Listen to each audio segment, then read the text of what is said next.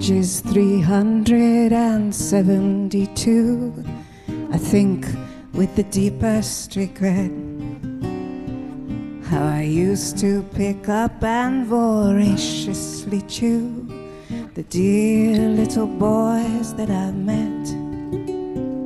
I've eaten them raw in their holiday suits, eaten them curried with rice. I've eaten them baked in their jackets and boots and found them exceedingly nice. But now that my jaws are too weak for such fare, I think it's increasingly rude to do such a thing when I'm quite well aware little boys do not like being chewed. Little boys do not like being chewed.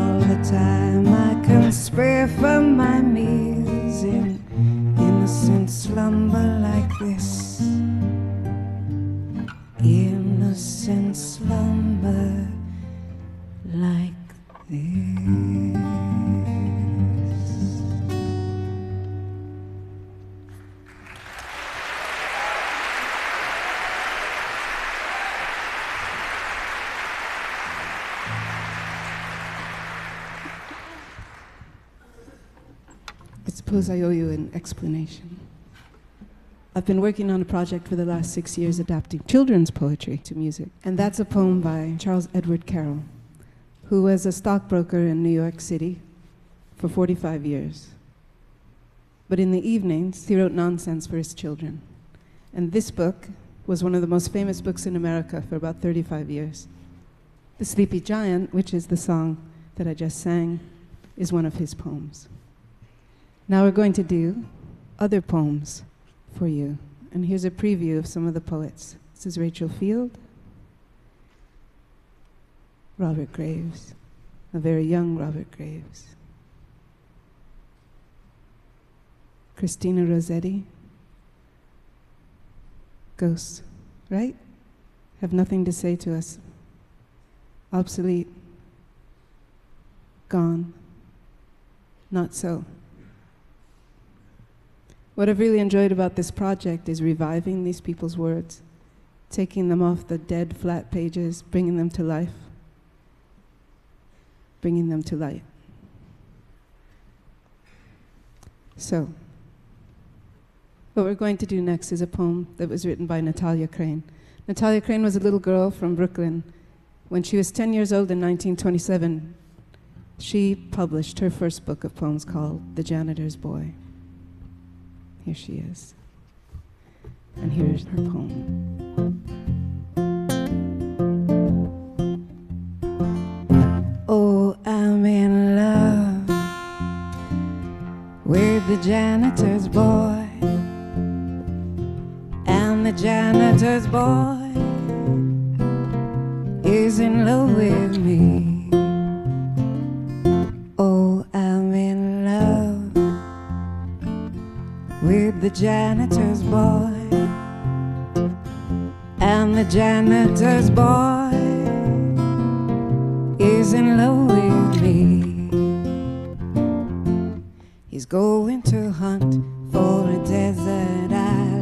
geography.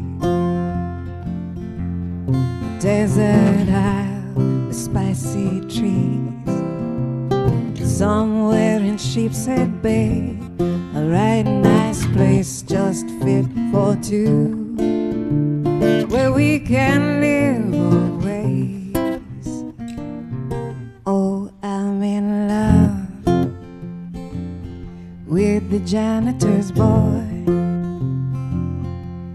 and the janitor's boy is busy as can be. Down in the cellar, he's making a raft out of an old settee. He'll carry me out,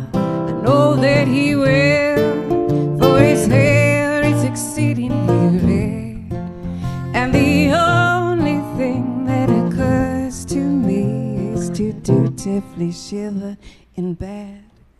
And on the day that we sail, I will leave a little note for my parents. I hate to annoy. I have flown to an island in the bay with my janitor's red-haired boy. Janitor's red-haired boy. Janitor's red-haired boy. Janitor's red-haired boy janitor's red-haired boy. I'm gonna sail away on to Sheepshead Bay as my janitor's red-haired boy. On an old settee, my red-haired boy and me. Janitor's a red-haired boy. Janitor's red-haired boy. My janitor's red-haired boy janitor's red-haired boy. Janitor's red-haired boy.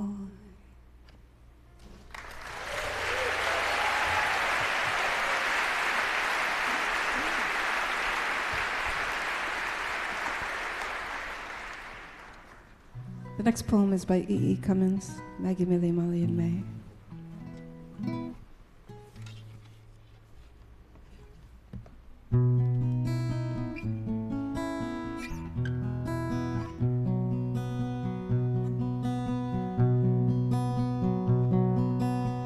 Maggie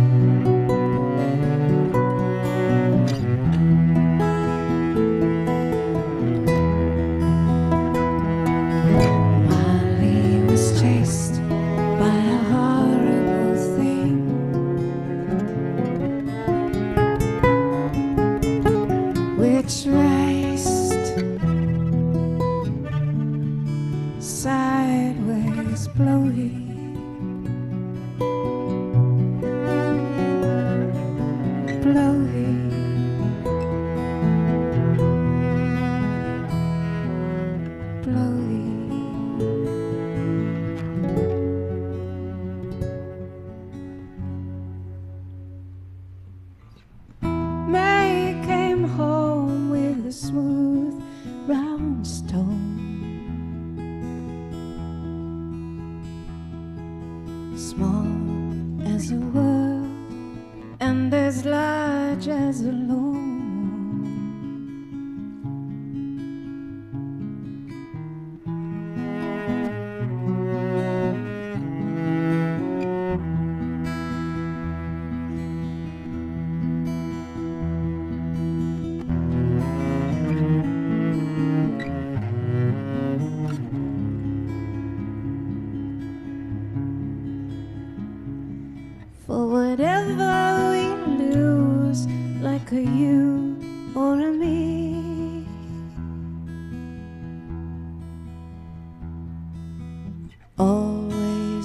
ourselves that we find at the sea.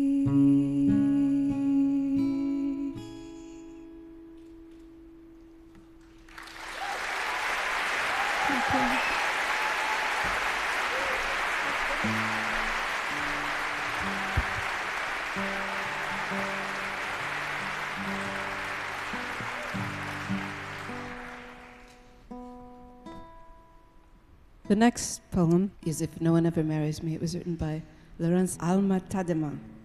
She was the daughter of a very, very famous Dutch painter who had made his fame in England. He went there after the death of his wife of smallpox and brought his two young children. Once was his daughter, Laurence. She wrote this poem when she was 18 years old in 1888. And I look at it as kind of a, a very sweet feminist manifesto, tinged with a little bit of defiance and a little bit of resignation and regret.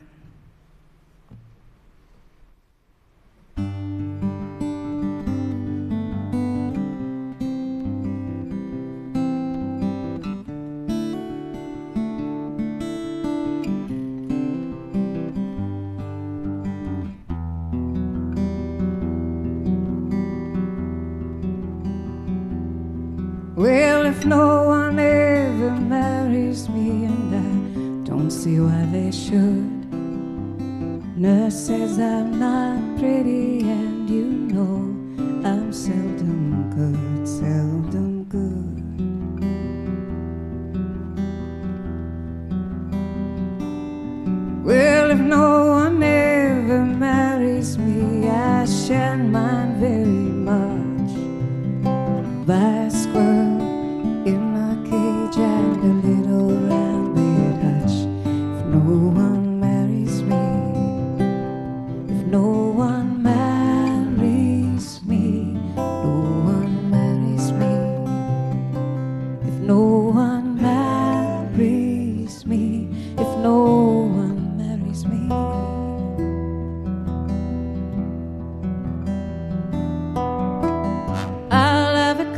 cottage near a wood and a pony all my own.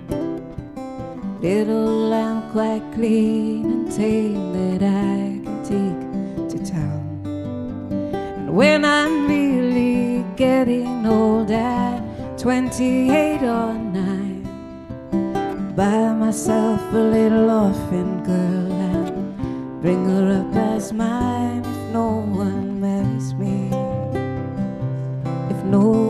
marries me, no one marries me, no one marries me well if no one marries me marries me.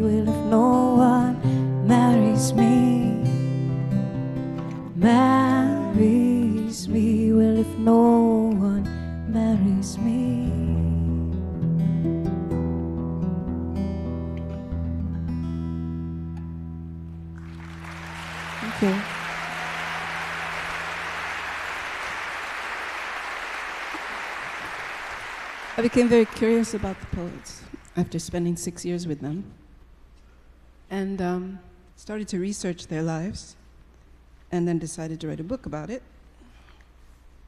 And the burning question about Alma Tadema was did she marry? And um, the answer was no, which I found in the London Times archive. She died alone in 1940 in the company of her books and her dear friends.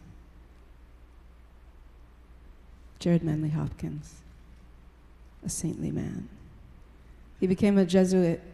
He converted from his Anglican faith he was moved to by the Tractarian movement, the Oxford movement, otherwise known as. And he became a Jesuit priest. He burned all his poetry at the age of 24 and then did not write another poem for at least seven years because he couldn't rectify a life of a poet with the life of a priest. He died of typhoid fever at the age of 44, I believe, 43 or 44. At the time, he was teaching classics at Trinity College in Dublin.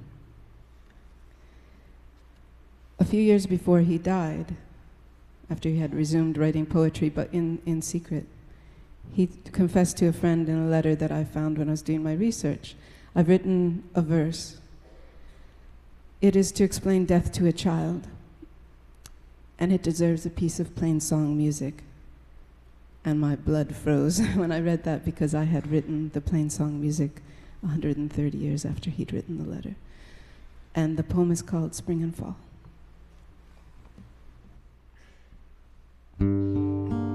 Margaret, are you grieving over golden growth unleaving by and by?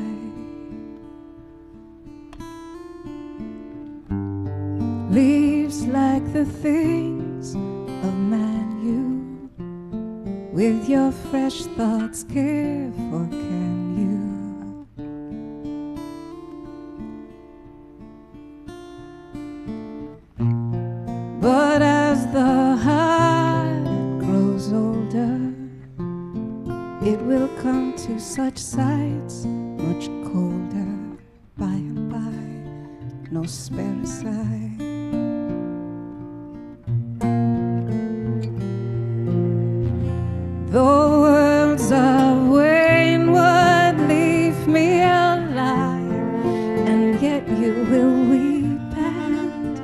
you'll know why.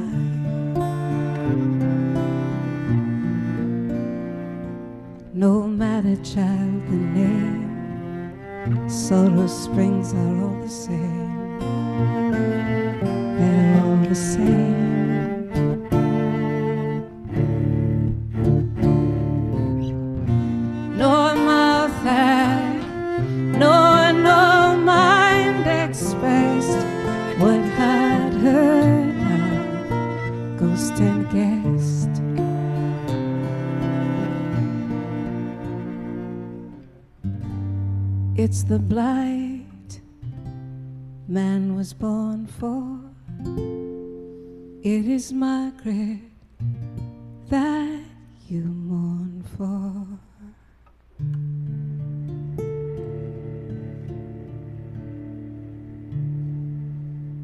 Thank you so much.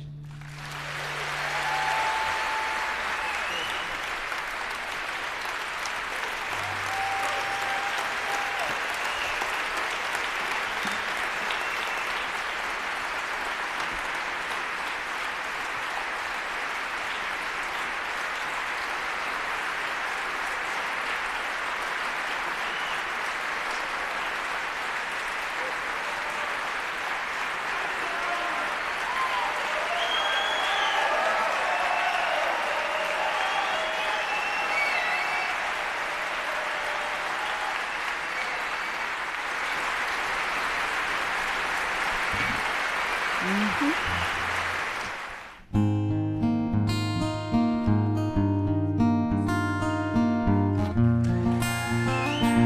I'd like to thank everybody, all the scientists, the philosophers, the architects, the inventors, the biologists, the botanists, the artists, everyone that blew my mind this week. Thank you.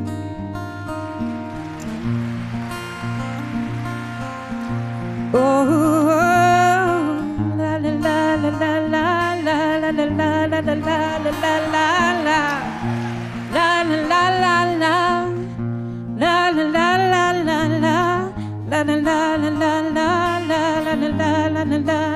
La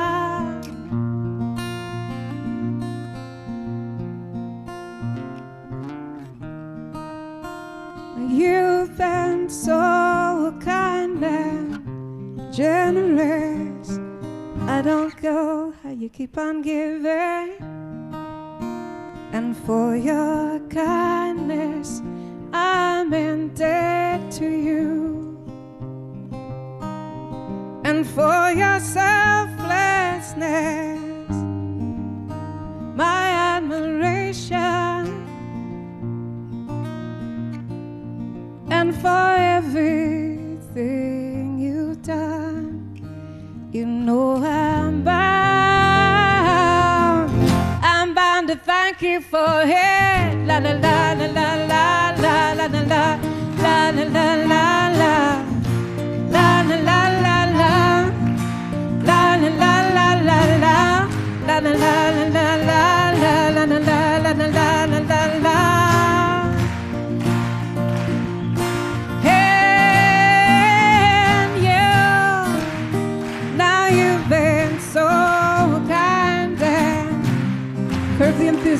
just a little bit. Just bring it down a little.